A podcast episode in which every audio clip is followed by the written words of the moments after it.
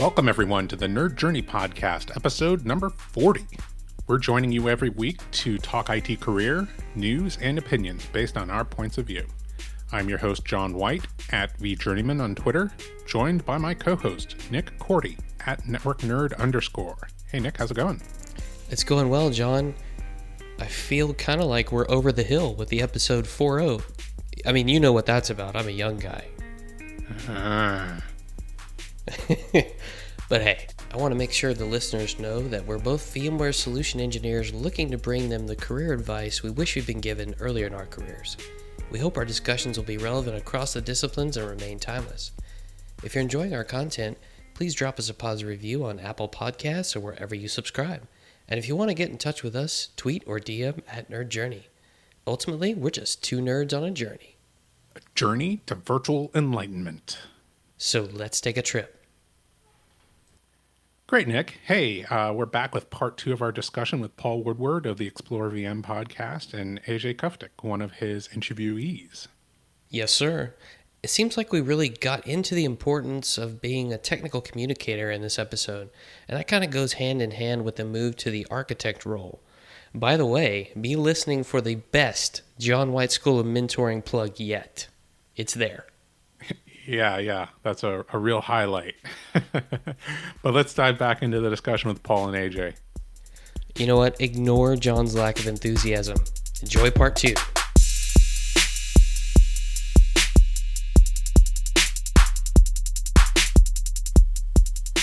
So understanding your costs, that that's what help drives the business. But there's no the business doesn't care about server 2012 versus 26 server 2016. They don't care about RHEL 6 versus RHEL 7. They don't care about all flash or hybrid or spinning. They don't care. They care that their application is up and isn't slow. And if you can define if you can define slow, you're a genius. it's a it's a different way of thinking, right? Um, about business metrics maybe instead of uh, technology metrics. I I remember I was terrible at this. I had this revelation when I started working at VMware that I was really bad at selling my ideas upstream to my management. You know, like, hey, you know, we need to to upgrade to you know backup version eight. Like, uh, what version are we on now? Four. You know, eight is four better, right? They're like, uh, is is four supported? Well, yeah. Uh, are we okay backup wise? I'm like, well, I mean, yeah, but you know, it's four better. Uh, nah, I don't think we have budget for that. You know, and that was like, okay, so I wasn't articulating our need for um, you know backup, you know, upgrades in any way that made any kind of difference to the business, right? They cared about well, as a distributor, so they ca- cared about you know latency and processing order lines. You know, so if I could have you know pitched any technology project that increased that, you know, or you know decrease the latency, increase the number of lines that a an order entry person could process in any given you know minute or hour, then then that would have mattered, right? But uh, And I think that the that sort of thing when you're talking about like, like version changes like that, um, a lot of times you are waiting for end of support. You're waiting for some sort of external factor to come in and push things along. Um, thank you, Microsoft, for putting in uh, upgrade functions from 2012 to 2016 and 2016 to 2019, which means we don't have to go through this like rip and replace operating system thing anymore. Really appreciate that. Um, but those sorts of functions are what you have to explain to the business, right? Like, why do I upgrade VMware things? Because, well, security patches is a big one, um, but maintaining support is the other one. It's you know I can't be on 6.0 after whatever it is March 2020 something like that. I forget what it is. Sorry if I scared anybody. um, but those sorts of functions are that's what drives things. Honest to God, that's what drives this. Getting rid of anything requires you to have some sort of external reason and and that you don't control anymore. If it's up to you and there's no real reason for you to upgrade, the business is not going to pay for it. They don't want to do that. They would like to maintain operations as smoothly as possible, and changing things like that is introducing risk, and businesses hate that. Um, so, in, in those sorts of functions, I a lot of times we've spent not small sums of money in terms of you know technology that is uh, neat and cool for us, but a lot of times it's making sure that when we go to do things that it's the I can sell it as you know minimi- minimizing impact to uptime. Mm. Right. So, hey, uh, I'm just going to a little small pluck for Cloud Foundation. Cloud Foundation makes doing my upgrades easier. Well, if it makes doing my upgrades easier, that's less risk. It's all sanctioned by VMware. It's all been kind of codified by VMware, and I'm capable of doing a vCenter upgrade with very, very little uh, risk. Um, I'm capable of upgrading a whole bunch of vCenters and hosts and those sorts of things with very, very little risk in a very standardized manner, which means the business doesn't worry about that. Um, those are the sorts of things. That's how you sell those functions. It's, you're talking it, about. It's interesting. You're you're you you said something very interesting, which is businesses generally won't just do version upgrades unless it's a support issue. But then you're mentioning something else, which is, you know, a lot of times support issues are in interconnected web of dependencies. You know, this version of the backup only supports this version of the array, or this version of, you know, my hypervisor only supports, you know, this version of the backup, and then it also requires this version of the array, and you know, and then these servers require this version of the hypervisor. So because of that interconnectedness, you have to do this like kind of stepwise function of upgrades and and which, as you pointed out, increases risk. Hey, uh, maybe Paul, maybe I can you know draw you in here. Is that something that is part of your practice when you get brought in? Is you know articulating uh, technology risk and business risk of of making changes and of not making changes? Is is that something that that you know departments like IT departments are not actually good at that they need somebody outside to actually come in and do? I will say making the move um, up from the the small the SMB market up to like large business and enterprise, change control uh, blew my mind. I, I, got so used to just being able to go and do whatever I wanted, fire up the server, make these migrations, do these upgrades. Uh, finally, seeing change control and understanding why it exists. Um, it, it was a little frustrating. It was a bit of an adjustment at first, again, because it, it, kind of felt like it was restrictive, but it makes sense. It helps mitigate that risk to the to the business. Um, nowadays, when I'm out with um, clients doing the consulting side, uh, more more often than not, I have to explain where the not so much like where the the, the risks lie because they're very well aware of it. Um, a lot of IT shops going back to uh, what uh, AJ was saying about the business cares about uptime, they've spent a lot of time analyzing the risk. What I what I encounter more often than not is this is how we can do it without giving you downtime. Or yes, you know, we got to look ahead because that version of vSphere is coming up, and if you've got a storage refresh, we're going to run into a lot of issues. So it's more along the lines of you you see the risk. How can I help you mitigate that going forward versus actually finding out where it exists. Uh, so this is back to AJ's um, discussion of being able to speak their language about understanding the risk that they're facing and and acknowledging that you're concerned about that too. And when they understand that you are concerned about it, then they're they're more likely to listen to you. Yeah, it's a it's a, one of the big um, one of the big things that I've had to learn over the last probably know, seven years I'd say seven years when I went to the partner and then came back to here was talking to people around what it is they're trying to do and not just saying this is the cool new function that I want to I want to upgrade from vSphere 4.1 to 5 because 5 is bigger is bigger than 4.1. Um, why are these things important? What are the things that you're trying to do? What are the features that you're trying to gain? You know are you struggling with a, the ability to deliver what the business is looking for right? And in those like earlier versions of vsphere the big version jumps also involved changing the amount of resources you could apply to a vm which then opened up more use cases for servers in the environment that they hadn't virtualized yet because there were you know there's some sort of you know crazy big vm or whatever that didn't allow them to do that. So those sorts of changes were that's where you start to make the upgrade. It's how do I make it so that the business doesn't worry about this? And one of the, I mean one of the big selling points of virtualization 10 15 years ago was the ability to move a VM from one physical host to another without taking any outage sorry to all the people who've got scars from a vMotion that has gone sideways, and shout out to all the people who have to do change controls for vMotions. You you are the true heroes. Um, but in terms of the that ability said, okay, I can refresh my physical hardware without having to take servers out. That actually improves the business, right? And I think you know, I I'm I was a lucky boy, and I went to a school that I had to took I had to take a bunch of business classes. I had to take industrial psychology and uh, marketing and finance and two different accounting classes and those sorts of things, along with all of a bunch of IT classes.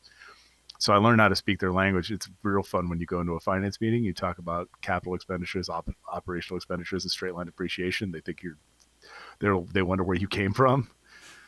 Um, so those sorts of things are those are important. The technology itself is fine, and it'll change like a hundred times. Um, but the business itself, business rarely changes in terms of how they do those sorts of functions and how they look at things and how the business and how they how they're selling their things to their management. You're just a resource provider. There's these people have to sell it north to their bosses, to their management because they're actually trying to do it to improve the business itself. So sure. those those are the sorts of functions. I, I, I like saying there is no innovation in infrastructure. There just isn't. It's just different ways to run stuff right? So we could there's you could run in containers, you can run in VMs, you can run on physical servers. Regardless, you have an application to put somewhere and it has to serve the needs of someone. So how do you do that and how do you make it so that it's the least impactful way to do it for them? And there's not it's not necessarily innovative in there, um, but you can definitely make changes to make improvements to their lives that they're not they may not be thinking of. I think I think the uh, everything we've been speaking about is getting into the role of, say, the enterprise architect. That mindset of understanding the business requirements and and not focusing so much on the functionalities. So I want to try and tease out a thought I had while you're talking. So take someone who is a, a technology administrator, whatever technology you want in the enterprise. All they do is break fix on that particular technology. I think, or at least my theory is, and you can tell me if you think I'm wrong, that it would be more difficult for that person to take on the architect type mindset where we're more focused on what the business requirements and needs are than someone who had worked in a smaller company in the small to medium business who actually was solely uh, in charge of planning some new technology rollout, working with procurement, doing the actual implementation and then doing the support after the fact. I feel like there's something to be said about the planning and implementation process that someone experiences that leads them to get to that mindset. Am I off base there? Um, no, I, I don't think you're entirely off base. I think it, it's it's going to depend on the person, and I think it depends on how it depends on how much they want to make that shift, right? I think somebody who from an SMB side is going to come in and they can do it a little bit more easily because they've had to have those conversations with the they're not talking to the storage array all day. They're not talking to the network switches all day. They're talking to the actual end users. They're talking to the business about what it is that they want to do and the business is coming to, you know, Harry the all the all hat guy, right? They're talking to that person. They're talking to um, so he's had to have a lot of those conversations. I think a different, uh, uh, you know, a dedicated sysadmin for a specific technology, it would be, I think it would, be more difficult for them. I don't think it's impossible though. Um, and a lot of that comes back to, can you understand the questions that are being asked from a business side and how can and can you remove yourself from that and i think if you're a sysadmin of you know a, a, virtualization environment or a storage platform or a networking platform. And i'm picking on those three. You can go all the way into databases and and uh, middleware and all those other functions. It turns into you know how much experience have you had with end users? How widely do you think because you can have somebody who's a sysadmin who has a lot of thoughts about a lot of other things they just may not actually do anything about it right they may say like oh hey well if i were running this virtualization infrastructure i would x right i feel that way uh, about my uh, networking and storage things so kind of a lot because um, I have that that previous experience. But it's not a. It's not necessarily like how I I think about it going forward, right? And how I respond to a business that way. I don't like come up with I don't like help them come up with a solution. I say, well, yeah, but if you're going to do this with the storage team, this is what you need to say. It's no, the storage team's involved, right? And it's it's more of that collaboration, especially in the larger enterprise.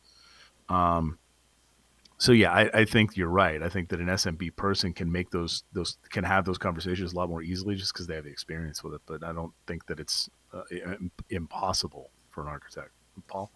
Yeah, and I, I, jumping onto your point, um, going back to yes, the person who just does break fix day to day operations within that application, yes, they can make it, you know make the move up into that role, but I, into the architect role. But I think that actually depends on the person.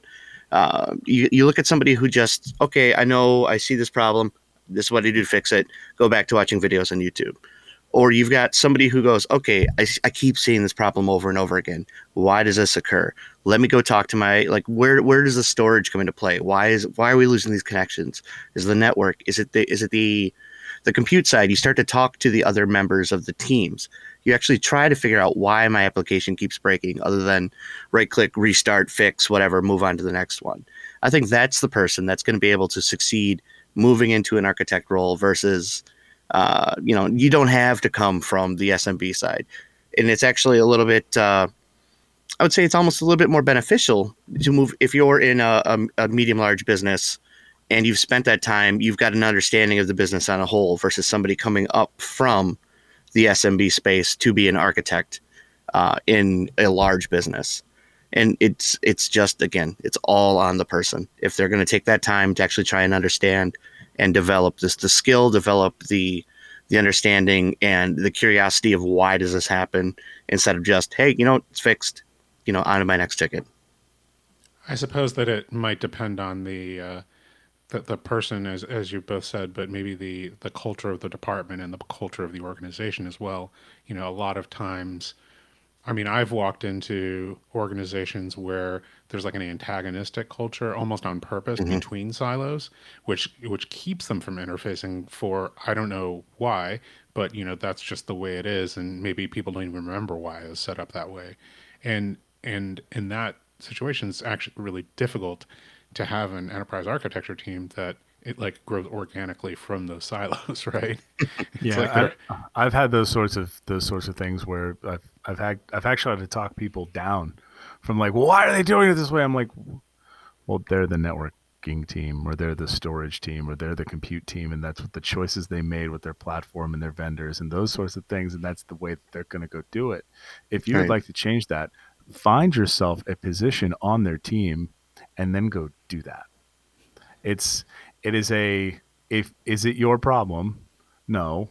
Is it going to be your problem? No. Then who's bothered by this? Like we can get into the battles, especially around like vendors of choice. I've seen a lot of that sort of gnashing of teeth happen where it's like, well, they use this vendor, that vendor stinks. I'd I'd prefer that they use vendor Y, and I'm like, I, dude, it's it's it's moving bits, it's storing bits, it's crunching bits unless there's a distinct reason why, like, and I'm sure that they've probably gone through and figured this out, especially when there's like a large refresh comes through.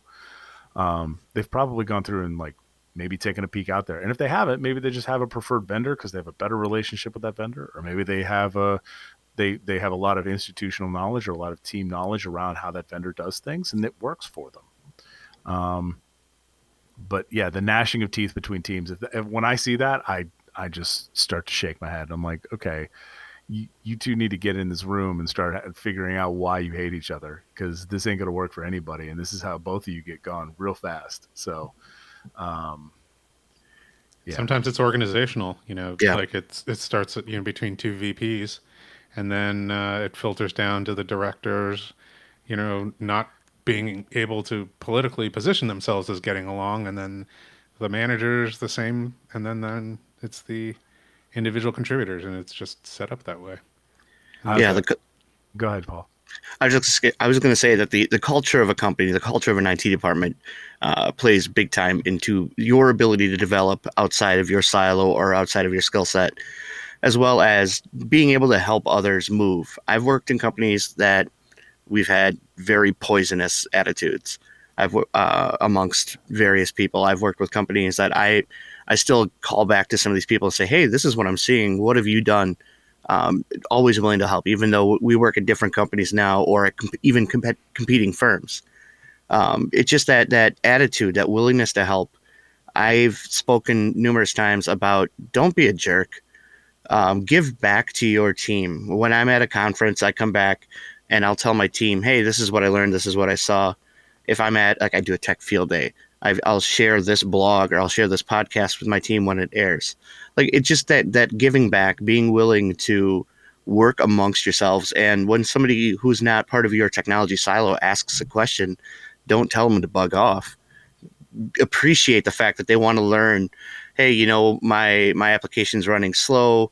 Uh, I think you know, am I getting the information from the storage fast enough? How can we talk about that? I think that's that's breaking that negativity that and I see a hoodie up on the screen in front of me the the IT guy who sits in a corner with his hoodie up and the lights off that's it's it's kind of like a, a thing of the past. If you're going to succeed you need to be out there and you need to be a, a team player.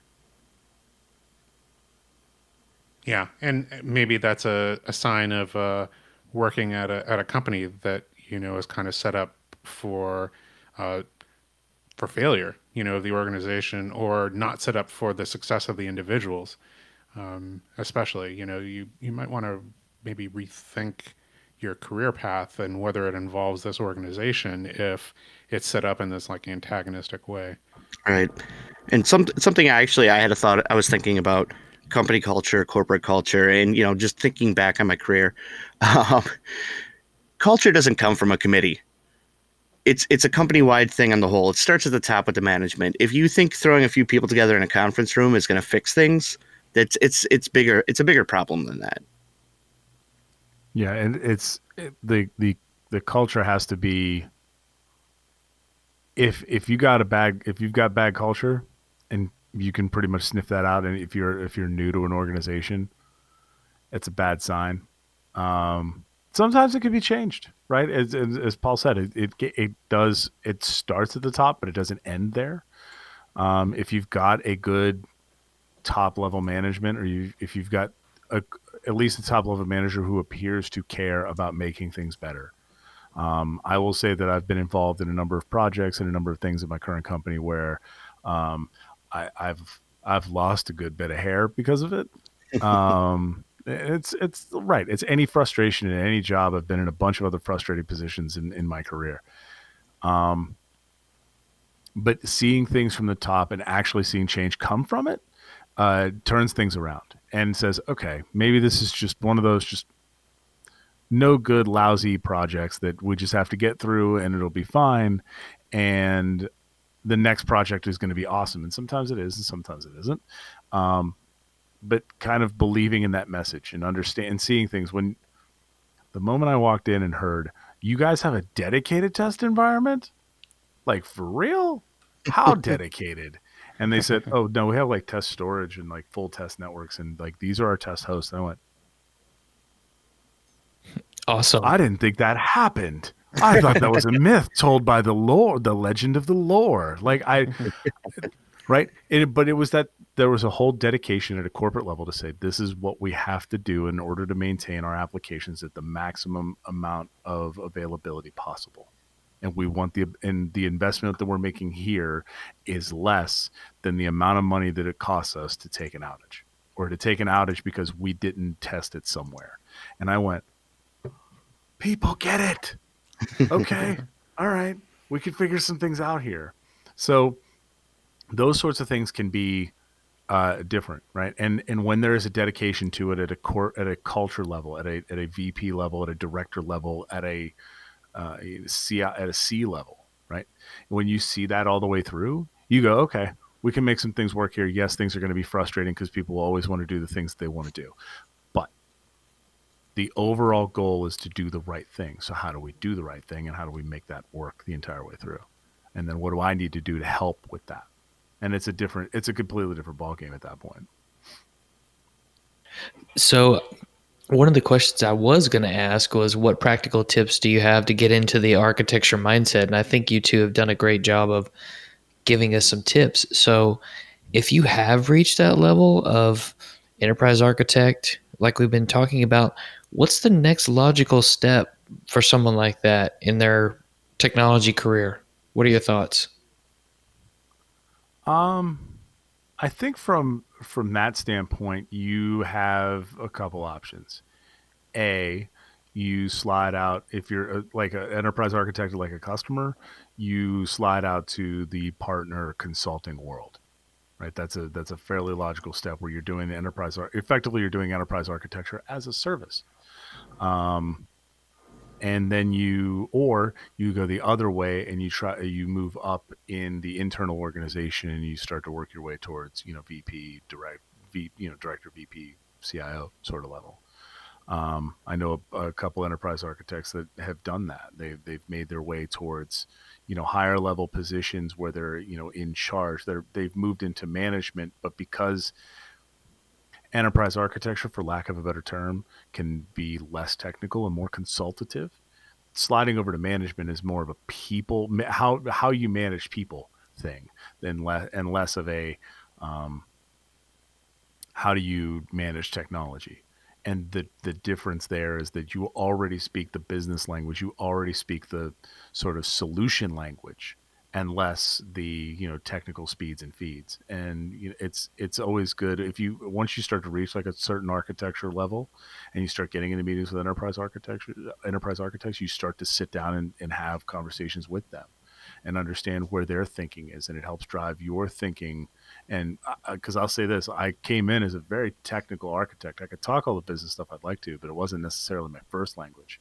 And it's slowly but surely becoming my first language, and the tech side has started to slide away.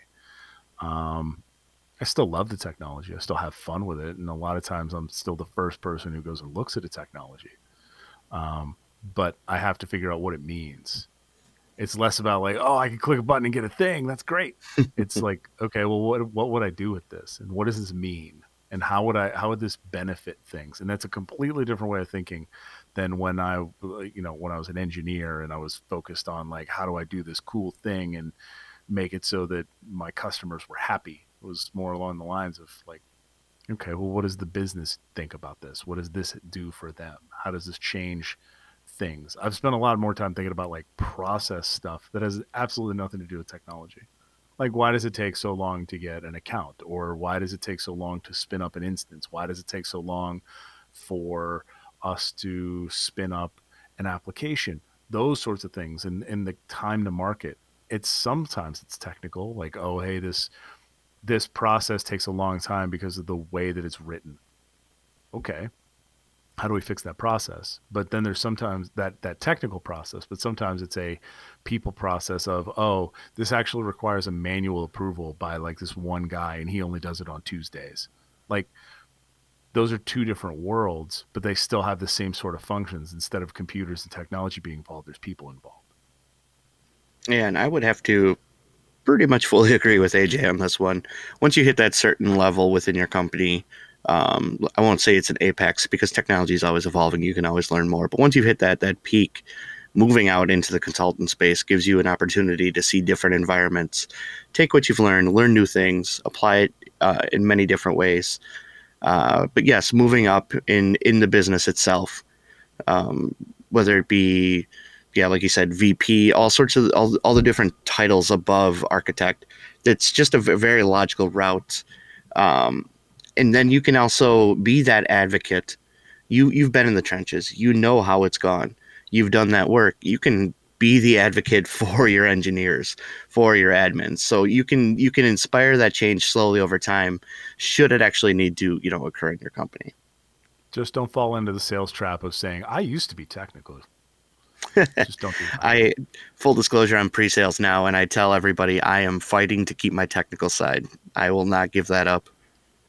That's good. I like the sound of that. well, guys, we're we're kissing uh, 90 minutes here. Um, you know, granted we haven't been recording that whole time, but I want to be respectful of of the the time that that we asked of you. Uh, you know, closing thoughts. Uh, I think we've talked about a lot. I think we maybe threw away everything that we were planning on talking about, but I think that we we we got to the core of of what it was that we wanted to to to address, which is that kind of change of mindset from you know small business to medium sized business to you know large business and and that business thought you know orientation. Um, and and then you know we you guys kind of unprompted kind of talked about you know ways to uh, you know individuals might actually you know start that approach and and and if you're in that position now like you know talked about uh, where to go from there so I, I think it's been just an amazing conversation i wanted to to thank both of you do you guys have any additional follow-up questions I'm I'm more than happy to to to talk about this sort of stuff. This is this is the interesting part, right? This is just talking about like what that thinking process is, and I I, I spend a lot of time in my job. Um, like I have people on my team, and I make sure to talk to every single one of them at least once every two weeks. Right? I take that time to sit down and talk with them about what's going on, keep them in the loop, those sorts of things. And and if you are in a position in which you have the capability to do those sorts of things, um, or you are a leader or you are an architect, it, it behooves you to sit down and, and take that time to talk with each person individually to understand where they want to go, to understand how they want to do their things. Um, certain people uh, uh, are very happy doing the things that they do. They don't necessarily want to um, they don't want to i don't want to say they don't want to move up but they're very happy in doing things and and in what they do and their job is very pleasing to them and that's fine there are also people who want to move up and they don't know how um and I've specifically, you know, taken that time with those people to say, you know, what do you, what is it that you want to do, and how do we get you those opportunities? And um, you know, one of the things we did in our last, uh, you know, making sure the training opportunities are available, making sure the training time is taken, right? Our our industry changes constantly. Um, so here's opportunity. We make sure that people get the chances to go to training, to go to conferences, those sorts of things, because it's important, right? And the amount of money you invest there is negligible compared to trying to bring on new people to take on those functions, right? I mean, uh, uh, I, am just going to throw a headcount out there and say, okay, a, a brand new headcount, bare minimum, is probably uh, like all benefits and everything included is probably like seventy five thousand dollars. A training class is four thousand dollars. There's a seventy one thousand dollar savings by having your people trained up on more than one thing. It also makes their careers uh, a little bit more open. It lets them put a little bullet point on the resume, and um, it helps you because now you have other people who potentially can do the same things you do, and now you can spread that work out. There's the investment in training is important. Uh, cloud training, public cloud training is crazy cheap in comparison now. Um, go sign up for Pluralsight. Um, go sign up for uh, a Cloud Guru. I mean, all of those services are wildly cheap in comparison to you know some traditional vendor courses. Um, I wasn't making names. I wasn't pointing anything out, John. I think John took it personal. one of them is four thousand dollars a class. One of them is like twenty five bucks a month. There's a difference. but taking the time to do it on your own sometimes is helpful too. Um, and and there's a reason I haven't seen too many movies recently. There's a reason I haven't seen too much TV recently. Like I've those sorts of things. Uh, it's it's all about prioritization and trying to take that time for training. And sometimes, it, like I try to make sure that people get the time through in working hours to do it because it is work related and we're paying for it. So it's important that they go do it. Um, but if it's something that you want to do on your own, you want to learn about containers, you want to go learn about public cloud things, you want to do VMware things and go through hands on labs, take that time and make sure that you take the time, um, whether that's in your working hours or whether that's on personal time. But um, that's how you jump because then you have the knowledge and when you speak about it in a clear fashion people think people are like oh yeah this person is is definitely knows what they're talk, talking about and how they want to do it and then they that confidence is, is inspiring.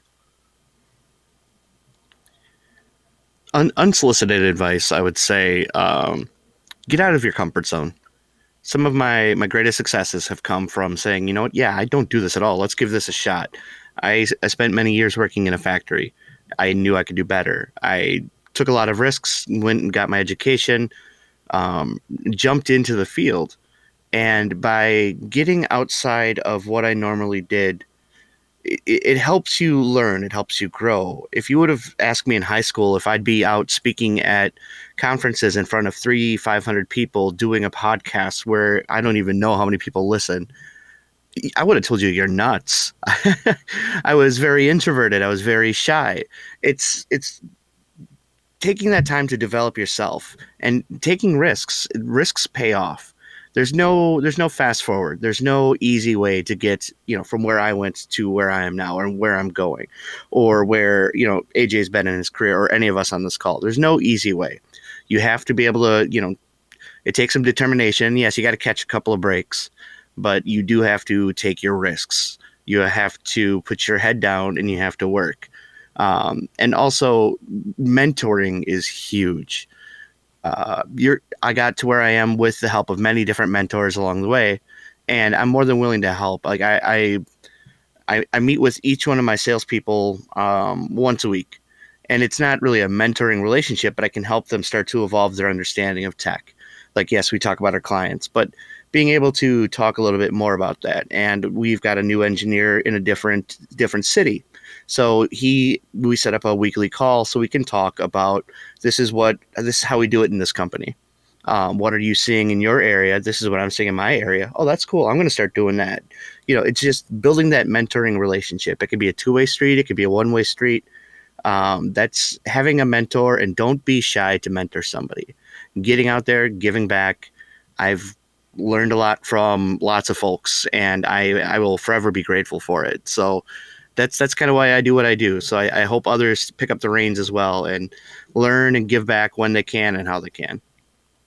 I really like the uh, the giving back thing. It, it, it's funny how um, nothing helps you uh, cement your your knowledge about something than the uh, opportunity or the requirement to teach it to somebody else, right? And you're like, ooh, oh, wait, yeah. how do I do that? even when they even when they fall asleep as a college intern, Uh, sorry, Brian. I fell asleep during your subnetting talks. It's fine. The numbers are all in my head now. It's fine. But I fell asleep like a lot. I was very tired as a college student. But you know, speaking of giving back, maybe somebody's out there and you want to give back a mentoring program to a friend. So there's no reason you can't send that tweet out to add Nerd Journey to sign a friend up for the John White School of Mentoring today. Pricing and packaging to come. I'm sure Paul or AJ would be happy to give you some advice as well, but I'm in it for the money, and I'm in it for the money uh, to get you some of John's time.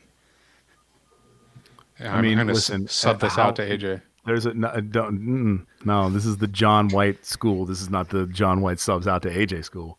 Listen, packages start at packages start at nine ninety nine a month. You get a daily email from John, personalized to you. oh, this is getting worse and worse. There's a daily affirmation in every one. Oh no! you have to resubscribe. You have to. You have to. Uh, you, you have to. Uh, you get a, a private YouTube channel from John, where John tells you each day how special you and you alone are. I wonder if I could automate this. And some audiobooks to listen to at night, so you can absorb the information. Just sign up for the Patreon at uh, as a monthly member and get access to the the mentoring Snapchat and the extra content that's not available through the Nerd Journey podcast. Go to patreon.com slash nerd journey, sign up for our uh, sign up for our Patreon, get access to our private Discord server where you can talk to John and Nick daily. And if you're enjoying this, smash that subscribe button, smash like that and, like button. Like and subscribe button. Leave a comment below telling you how much you love John specifically. That's the best one yet, guys. oh my goodness. All right. Well, thanks so much for your time, guys. Um, I think we're uh, right at time. We should uh, probably let everybody go and get some sleep. Everybody's getting punchy. thanks again. Thanks, guys. Yeah, not a problem.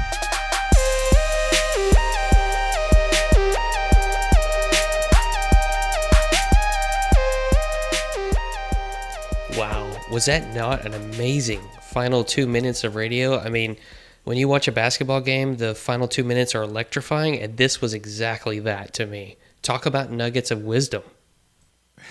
yeah, I wonder if those guys have uh, improv comedy training. They really yes anded you right away.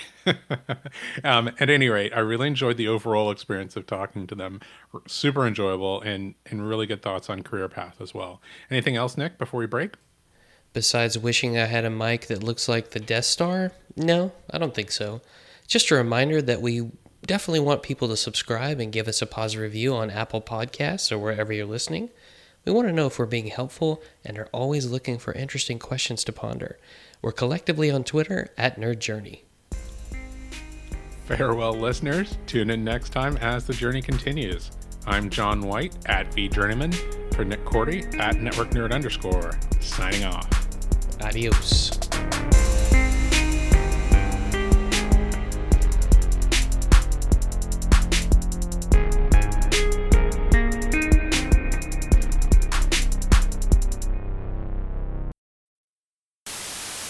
Let's make sure the listeners know that we're VMware Solution Ear. Ugh.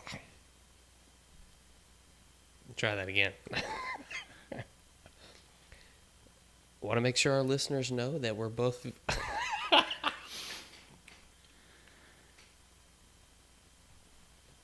I should be able to do this. Hang on just a second. All right. Okay, here we go. Three, two, one. You're losing it, man. Getting punchy. I'm getting punchy. All right, I can I can be cool. I can be cool. Here we go. Three, two, one.